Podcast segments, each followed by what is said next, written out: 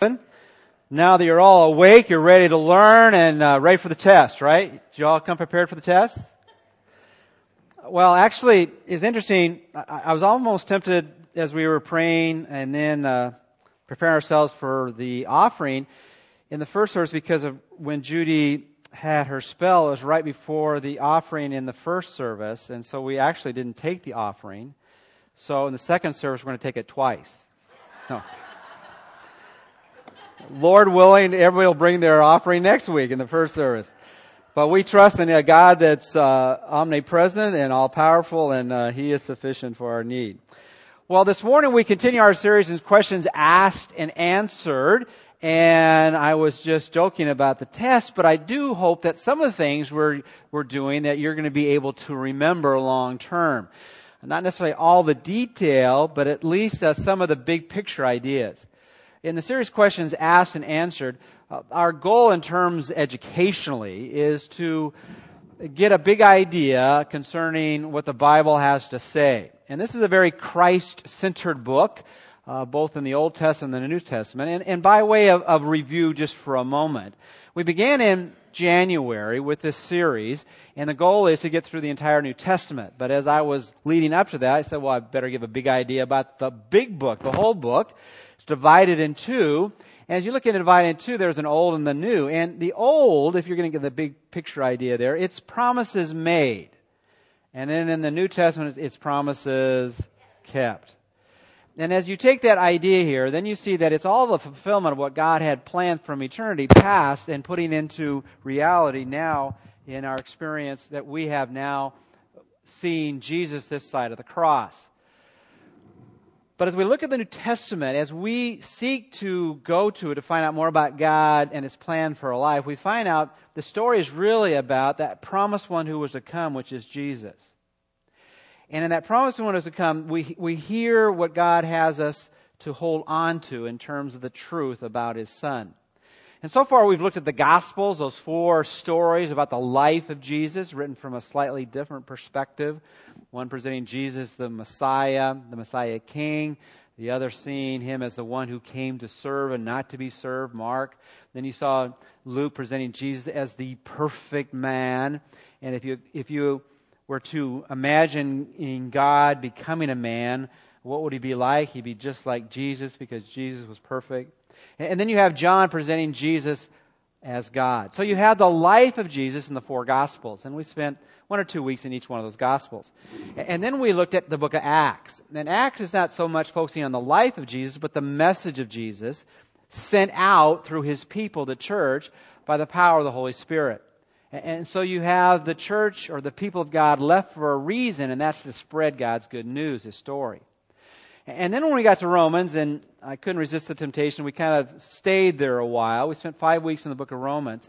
And Romans is a book in which the, the message of Jesus is explained. So you have the life of Jesus lived out in the Gospels, you have the message of Jesus sent out in the book of Acts, and then you have the message of Jesus explained in the book of, book of Romans. And then you get into the letters of the Apostle Paul. In the letters of the Apostle Paul, now you have the church trying to live out the message of Jesus. And you find out that we don't always do a great job. You know, sometimes we do well and sometimes we don't. And really, as I think about that truth, it really says very plainly to us that, that God is brutally honest about us. And that is true not only in terms of the rank and file of us, but also the heroes of the faith. They, they weren't particularly perfect as well and that is true individually and collectively. So this morning we're going to be looking at a, a letter written by the Apostle Paul. It's the second longest letter, 1 Corinthians chapter, I mean 1 Corinthians, which has 16 chapters. And, and in it we're going to see what goes wrong and goes right in the church. So if you have your Bibles, turn to 1 Corinthians. It comes right after the book of Romans. And we're going to try to do two things. We're going to try to get the big picture and then we're going to try to leave with a big point, a singular point out of one of the messages in, in one of the individual chapters. Now, now getting the big picture, and I got to throw this in for free, there, there are a lot of there are a lot of takeaway verses or passages in this book. I mean, it's a rather long book, and there's some ones that people will put on refrigerators and put in plaques and things like that. I was hearing one that is a favorite passage for people who work in the nursery I don't know if you've ever heard this one. It's found in 1 Corinthians 15 51. And in that verse it says this I tell you a mystery. We shall not all sleep, but we shall all be changed. so there's some takeaway verses in the book of 1 Corinthians, and that's one for those who work in the nursery. I didn't get say that in the first service, and they're probably glad I didn't. Anyway, so, but we're going to look at this morning the big picture, and it's interesting. I think I, uh, I don't think I've said this already, is that we spent an entire year in this book in 2010. We went paragraph by paragraph, verse by verse, word by word, spending at least 52 weeks in this particular book. But now we're going to do it all in one Sunday. You know what that means? I'm going to speak a lot faster than I normally do. No, that's not what it means. I, I, I chose not even to look at my old notes because if I did, I would be too tempted to review everything I'd said before. So I want to give you a big picture. What's the big picture? The big picture is this is a church that has a lot of things going wrong with it. We're not going to stay there. We're going to look at some things that were going right but it talks about what's going wrong. And you can kind of outline what was wrong in three ways. Uh, if, you were to, if you were to divide the 16 chapters up, you could put this way chapters 1 through 3, what was going wrong? There were a lot of divisions in the church.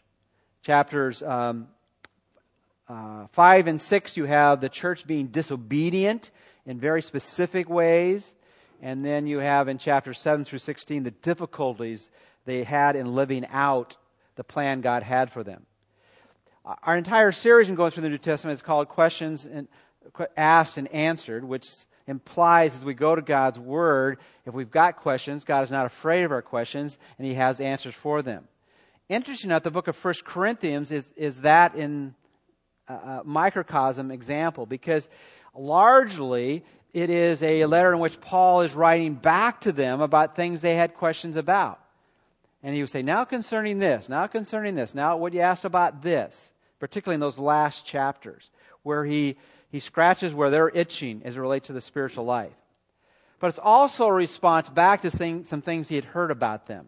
It wasn't exactly good gossip, it was bad gossip about things that were wrong. He, he begins by telling them some good things. He said, Now you are a church that is blessed. And sometimes we will play the comparison game. We'll compare ourselves individually with other people and we find out that maybe we don't quite measure up. Sometimes as groups of people, we will do that as well. And churches do that as well. You know, that church down the street or down the corner or whatever, they're able to do this and we're not able to do that. And as they were probably going through the life of walking with God, they were playing the comparison game and felt that somehow God had left them short. Maybe they didn't give them all, God didn't give them all the Holy Spirit. And he begins by saying, I thank God always for you and all the blessings he has given you in Christ Jesus.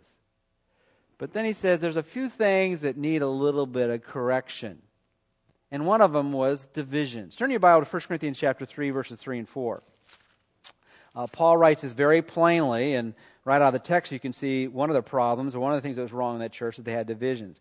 Uh, verse 3 in chapter 3. For you are still carnal which really means fleshly. You're still walking according to just your own human resources.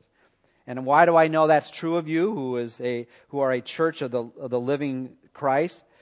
For where there are envy, strife, and divisions among you, are you not carnal and behaving like mere men? And that's just a colorful way to say it like this. You are Christians, but you're acting like you're not Christians.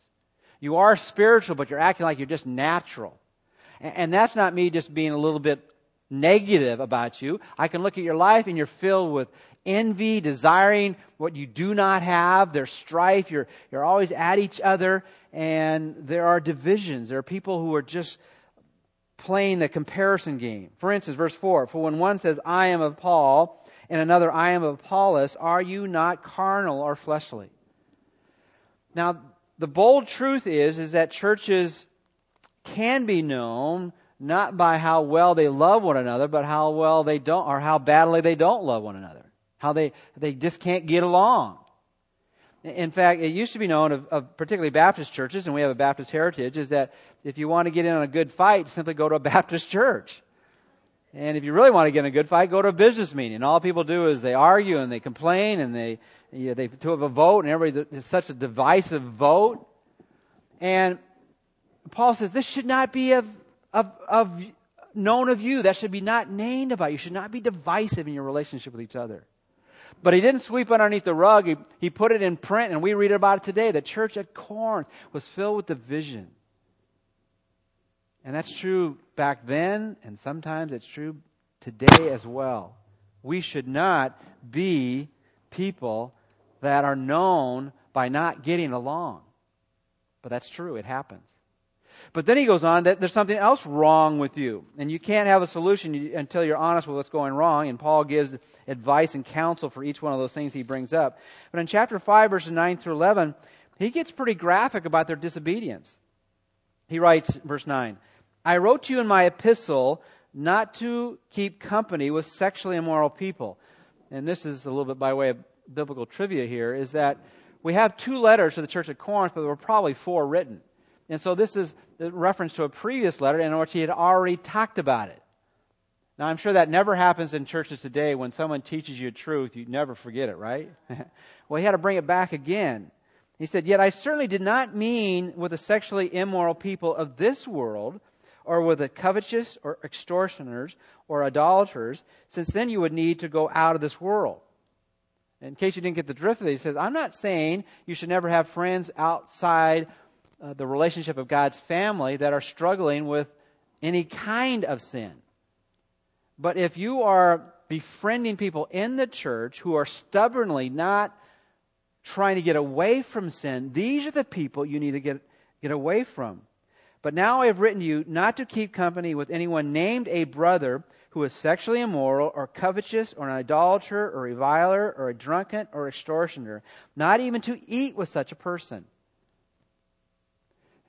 He's saying don't sweep underneath the rug, again, that proverbial rug, people who are rebellious toward God, who are, who are claiming to know God. Now, let me just stop here for a moment. In every, if you remember back what we entitled this series in the, the letter to 1 Corinthians when we went here for a long period of time, we called it, called it the perfect church for what kind of people? Imperfect people. Imperfect people populate Grace Hills Church as well as any other church. And he's not saying everybody's got to have their act together if they're going to be part of that church. What he is saying is if you're struggling with sin and want to overcome sin, that's fine. But if you are in sin and you don't care about your sinful life and you're going to blazingly just live like it doesn't matter, those are the people that you need to recognize as that can't be so. In fact, in that chapter, that same chapter, he talked about someone who was who was shacking up with his his mom. Okay, his, and he said this can't be. This is even heinous in the eyes of people outside the church. There is no sin so heinous in God's eyes that He doesn't accept us if we're trying to overcome it by His grace. But if God's people live in sin and are not willing to try to deal with it, that's horrific in God's eyes. And, and that's what hypocrisy is saying you're one thing and living another. It's one thing to say you're, you're, you're, you're struggling with sin and you're upfront about it, but if you say, no, I don't sin, I can live however I want, that breaks God's heart. So what was wrong with that church? They had divisions and they had open disobedience. And the people of God were not dealing with it. Thirdly, there were simple difficulties. Look at 1 Corinthians chapter 11. This is an interesting verse because it almost sounds like it's better not to come to church than to come to church. Verse 17, he says, Now in giving these instructions, in the context here is the instructions on communion, I do not praise you since you come together and for the better, not for the better, but for the worse. He was saying, some of you are coming to church and you're, you're getting farther away from God than you are to God. Because when you come to God, you have no sense of wanting to do what God says. You're hearing it, but you have no desire to do it. And particularly there, they were being very self-centered as they, as they had fellowship together. They were having potlucks, and if you brought steak and someone had brought hot dogs, you didn't share, share your steak with the hot dog people. You, it was all yours. And then they would say, now let's love one another and sing kumbaya. He said, that, that doesn't work. And, and so as we look at the church, God is brutally honest in saying that church in the past, which leads to the reality it's true in the church of the present and the future, that we don't always live out what we believe. That's what's wrong. And we have that process of trying to make it right by living out God's plan for our life rather than our own plan. And, when you take a snapshot of the church, it will be like that throughout your experience with it. You'll never find a perfect church. Well, if that's what's wrong, what's right with the church? And here in the midst of this church in which he writes correction, he tells them what's right. And what's right? Number one, it's message. In 1 Corinthians chapter 12 verse 2, it says this, For I determined not to know anything among you except Jesus Christ and Him, what? Crucified. No matter how much we mess up, we got the message right. And the message right is that we are all desperately in need of God's grace to reach down and rescue us out of our sin. I mentioned to you earlier, I guess in the prayer time, that we had Vacation Bible School, and this is some of the gifts that they brought for a number of missions, South County Outreach, and some money for Mexico, and some different things for Turkey and Rainbow Acres. Uh, but as you think of that, we, we had a, a theme this whole week on treasure quest. And the treasure question is what in life should we pursue after more than anything else? I don't know why we're. Uh, and it was a very clear message to the children. It's all about pursuing Jesus. The verses pointed to that. In Colossians 2 3, in fact, this is the, the theme of the entire week. In whom are hidden all the treasures of wisdom and knowledge there's a practice some of the young adults like to do geocaching when they go out and they, they hide things all around the community they have all kind of clues and you can find little treasures that people hide and leave behind.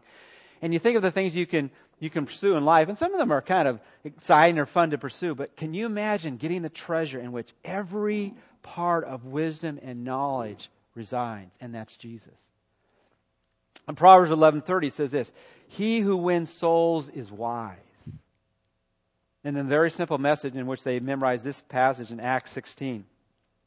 Believe on the Lord Jesus Christ, and you will be saved.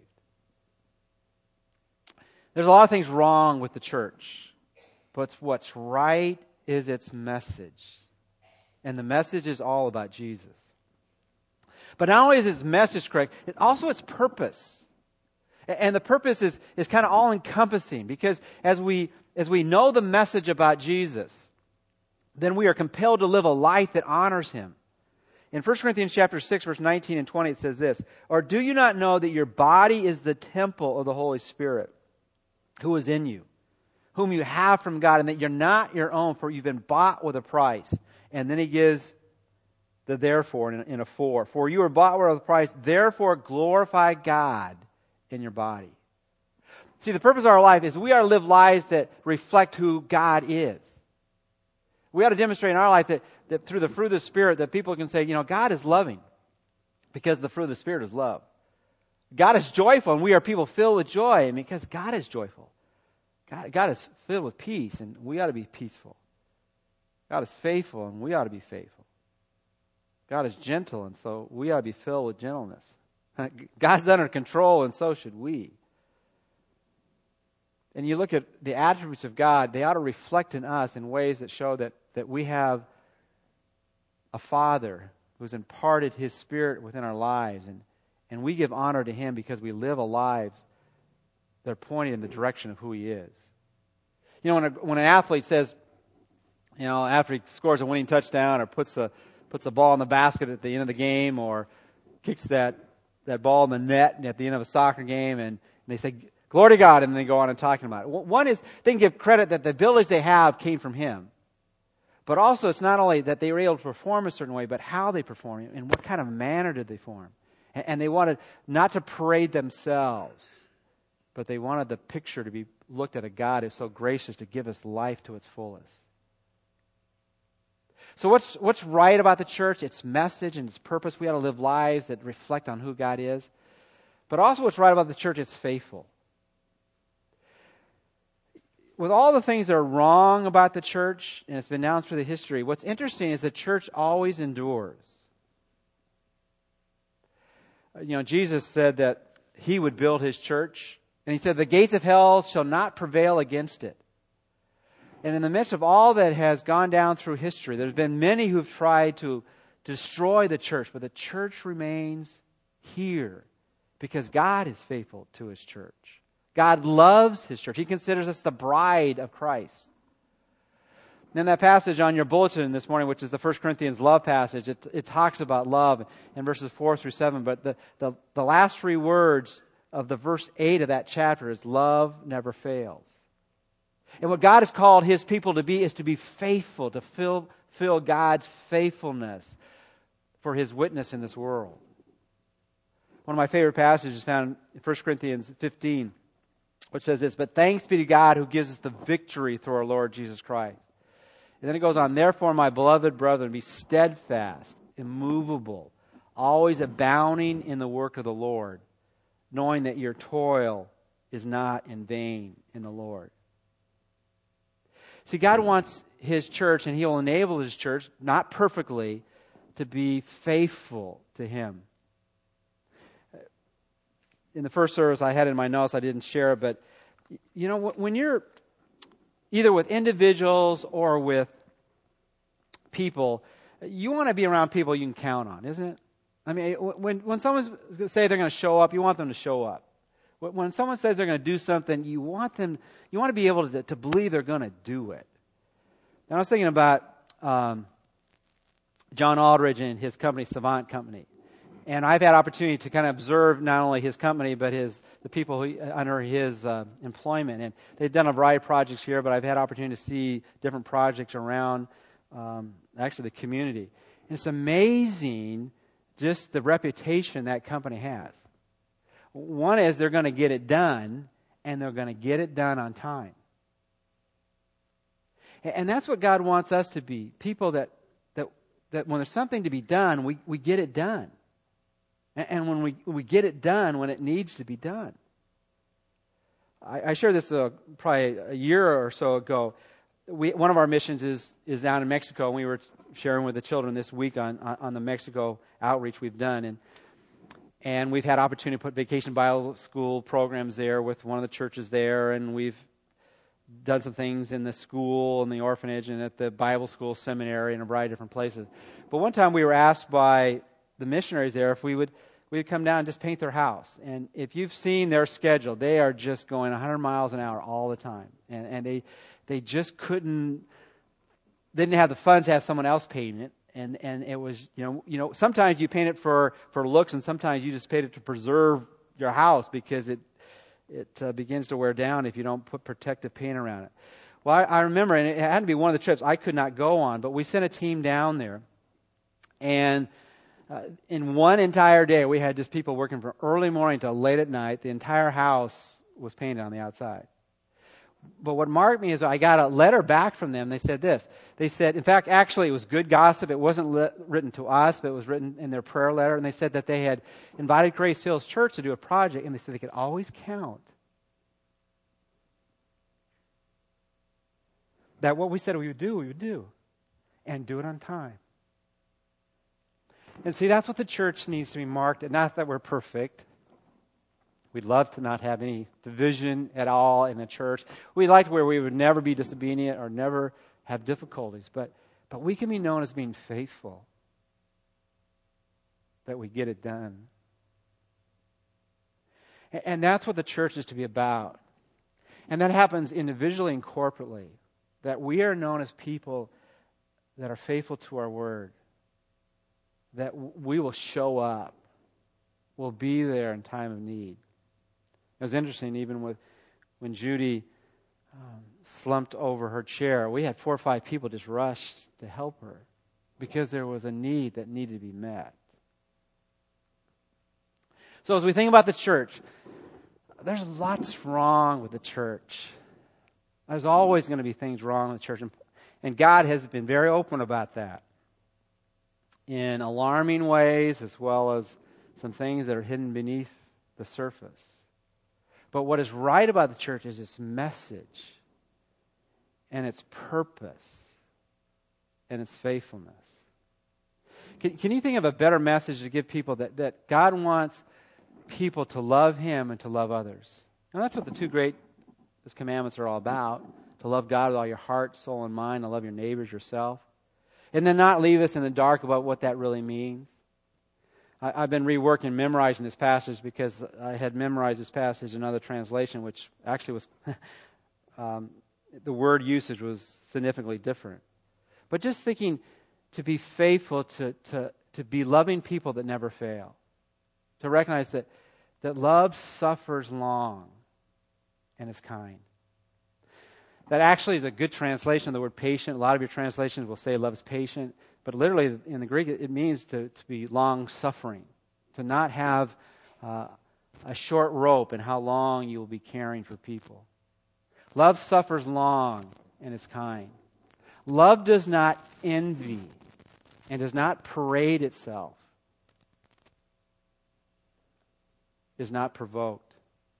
It, it, love does not envy, it does not seek its own. Love does not behave rudely. Love thinks no evil.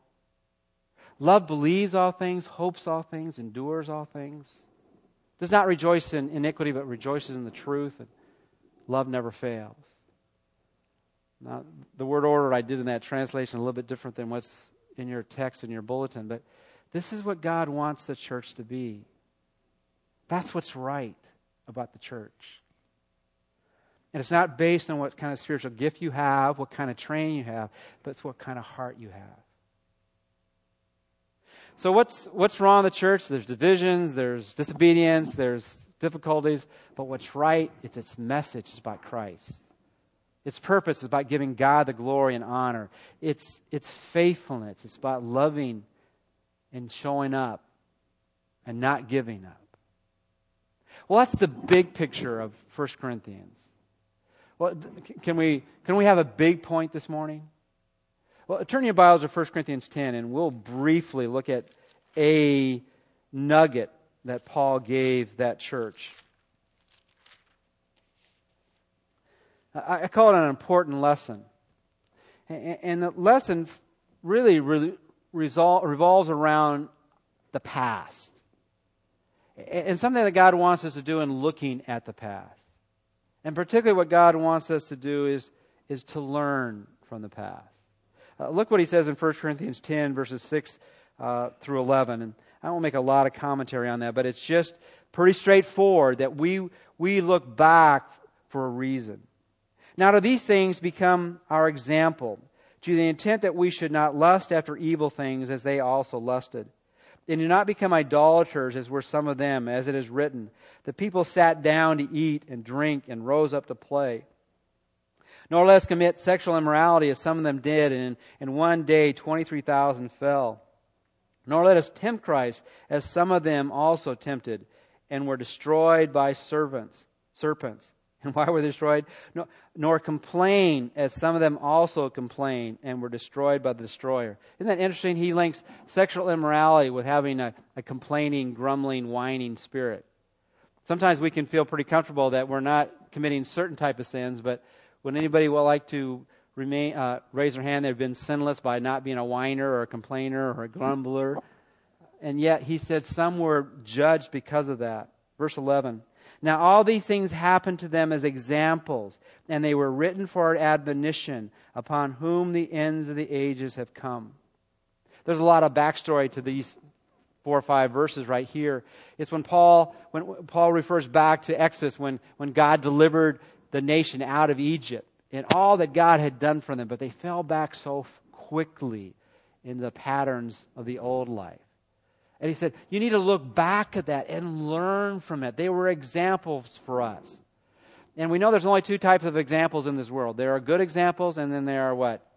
Bad examples. And you can learn from both. Learning what to do or learning what not to do. And he pleads with them don't, don't, don't miss all the lessons God wants to teach you. You know, we don't have to learn simply from our own mistakes. We can learn from other people's mistakes or the things they have done right. You know, historians have said this about history. There's one thing we learn from history is that we don't learn anything from history. You ever heard that? Because we have a tendency to keep repeating those things. And on a natural level, level that's what happens. But see, God is the, is the great intervener where He can break the pattern. He can break the cycle, the things that we fall back into so often. He say it doesn't have to be. So learn from the past, but then know this. Know that you don't have to repeat the past. Uh, look what he says here. How do you re- not repeat the past? Two principles. Number one is realize you can easily repeat the past, and that's what he means uh, in verse 12. Therefore, let him who thinks he stands take heed lest he fall. If ever we get to the point where we think, oh, I, don't have a problem with that. I, I would never do that. I, am so far from that. I, it doesn't even enter my mind. We, we can all fall so quickly into any kind of sin. And, and all you have to do is read the headlines almost every day and hear about all the stories of people who fall in all kinds of bizarre activity. And you recognize that we need never to be so proud to think that we could not fall back into that or fall into it for the first time. But then not only recognize that we have to be very humble about how easy it is to, to fall into things that, that we've either done in the past or other people have done in the past, recognize there is a source of strength. 1 Corinthians 10, verse 13. No temptation or testing or trial has overtaken you except such as is common to man. But who is faithful? God is faithful, who will not allow you to be tempted beyond what you are able, tried or tested beyond what you're able. But with the temptation or trial or testing will also make the way of escape that you may be able to bear it or endure it. There are two different types of trials or testings from my perspective. One is those immediate tests, whether it's either pass or fail right now. And then there are others that endure, that last for a time. And often those ones that endure are the more difficult to trust in the faithfulness of God because you can't necessarily see that immediate light at the end of the tunnel. And for some of you, it's those, those health issues that, that are lingering. You know, when am I gonna when am I gonna get better? When, when am I not gonna be in pain? Those who are in financial reversal, when it, when am I going to be secure financially? When are my loved ones going to turn around? whatever it might be. Worries of the past that continue in the present and the future. And, and you just hold on as best you can to, to God's presence and faithfulness.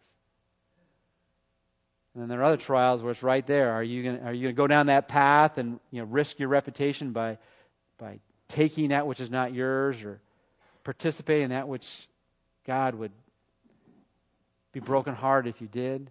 And it, it's a momentary decision. But whatever it is, God says that He will screen your trials and not allow you to go through a sickness or a financial reversal or trauma in your family that you are not able to bear it. Not without difficulty, but you will be able to bear it with His strength. And really, the question becomes uh, are you going to turn to Him or are you going to rely upon your own strength?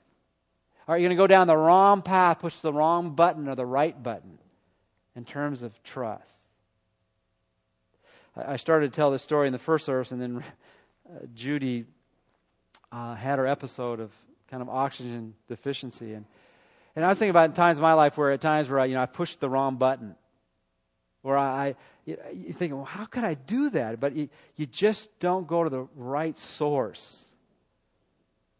I, I was telling you, that, uh, many of you know that I, I got certified in scuba diving, but it was a, it was a process. There's all kinds of things they teach you. And, and one of the things they, they teach, most of the times they teach you either on the side of the pool before they put you in the ocean, or they put you in the shallow part of the pool so you can do it above above the water rather than below it. And and you're doing all these things. You're feeling pretty good about it. And then they say, okay, let's go to the deeper part of the pool and and and let's start doing things underneath the water. Let's go down 15 feet and do all those things we've been teaching to do. Well, it's interesting. Things were going well, and we went on the deep section, and we were all floating there. And then then uh, we were given this the sign to descend in the water. Well, we had like six or seven people there, and everyone was descending except somebody. You know, that was me, you know, and, and, and they're all submerging. I'm on top of the water, and I'm, I'm, I think I'm doing everything they're doing. And if you've, it, it seems somewhat counterintuitive because when you, when you go scuba diving, they put this heavy tank on your back, And just to make sure you go underneath the water, they put, they put weights around you as well. And it's really easy to go underneath the water. But what happens, you don't realize, is that, first of all, they, they put you in a pretty significant a wetsuit. If it's seven mil, you could float forever just on top of water with a pretty heavy wetsuit uh, because it just creates buoyancy. But the other thing they do is they, you put you put on at least now what they do they put a BCD around you, which is a buoyancy control device, and they and they put some air in it when you first get in the water. Well, when you descend, you have to do something very simple, and if you don't do that very simple, you will not go underneath the water. And in it, you have this device right here that you hold above your head, and there's two little knobs here. One puts air in the BCD, and one takes air out of it. Well, everybody else figured out you push this button rather than that button, and they were taking air out of the BCD, and they were simply descending underneath the water. Well, I'm thinking I'm doing exactly what they're doing, but instead of putting air out of the BCD, I'm putting air in the water. It's almost, I got shot to the ceiling almost. Okay, how much air I put in there. And the thing is, it realized no matter if you do everything right, but one thing, you won't reach your destination. And I had to realize I was putting air in my tank, not taking air out. And so often the reason we struggle so much is, is that we're going to the wrong source. And, and we're not turning to God's faithfulness. We're, we're somehow trusting in something else or someone else. And, the story of the church at Corinth is that so often, as we read earlier, they, they were walking just simply like mere men or women. It was like they had Christ within them, but they weren't tapping in on that source that would give them hope. And I just want to share with you that, that God is faithful. And even when things are going wrong around you or within you, God can get it right because God is faithful. Let's pray. Father, we all need to hear a message like this and apply it on a daily basis. Because there are times where things just seem overwhelming to us, or the trial just seems to linger too long, or the opportunities that seem right before us, somehow we're, we're not able to reach them because we're pushing the wrong button. And, and Father, we don't always know the, the unique, special things you want us to do, but we know what you want us to do. And that is learn from our past and and recognize we don't have to repeat the failures of the past by trusting and relying upon you. Maybe there's someone here this morning that they've been uh, they've been lingering on the surface with you. They they want to go deeper, but somehow they, they can't descend into your into your love and faithfulness because they keep holding on to something that will not allow them to take that next step. Father, might they just give that to you this morning? Might they trust and rely upon you and you alone? Might they recognize that you are faithful and that you will not bring them to them anything that they can't handle through your grace? If there's anyone here this morning that doesn't know you in a personal way, I just, I just plead with them just to, to open up their lives to the one who can forgive them of all that's wrong in their life and put what's right in their life, which is the love and forgiveness of the Lord Jesus Christ. As we finish this worship experience together, and as we uh, celebrate together in fellowship, might you be praised and you be honored. And we praise in Jesus' name. Amen. As we sing our final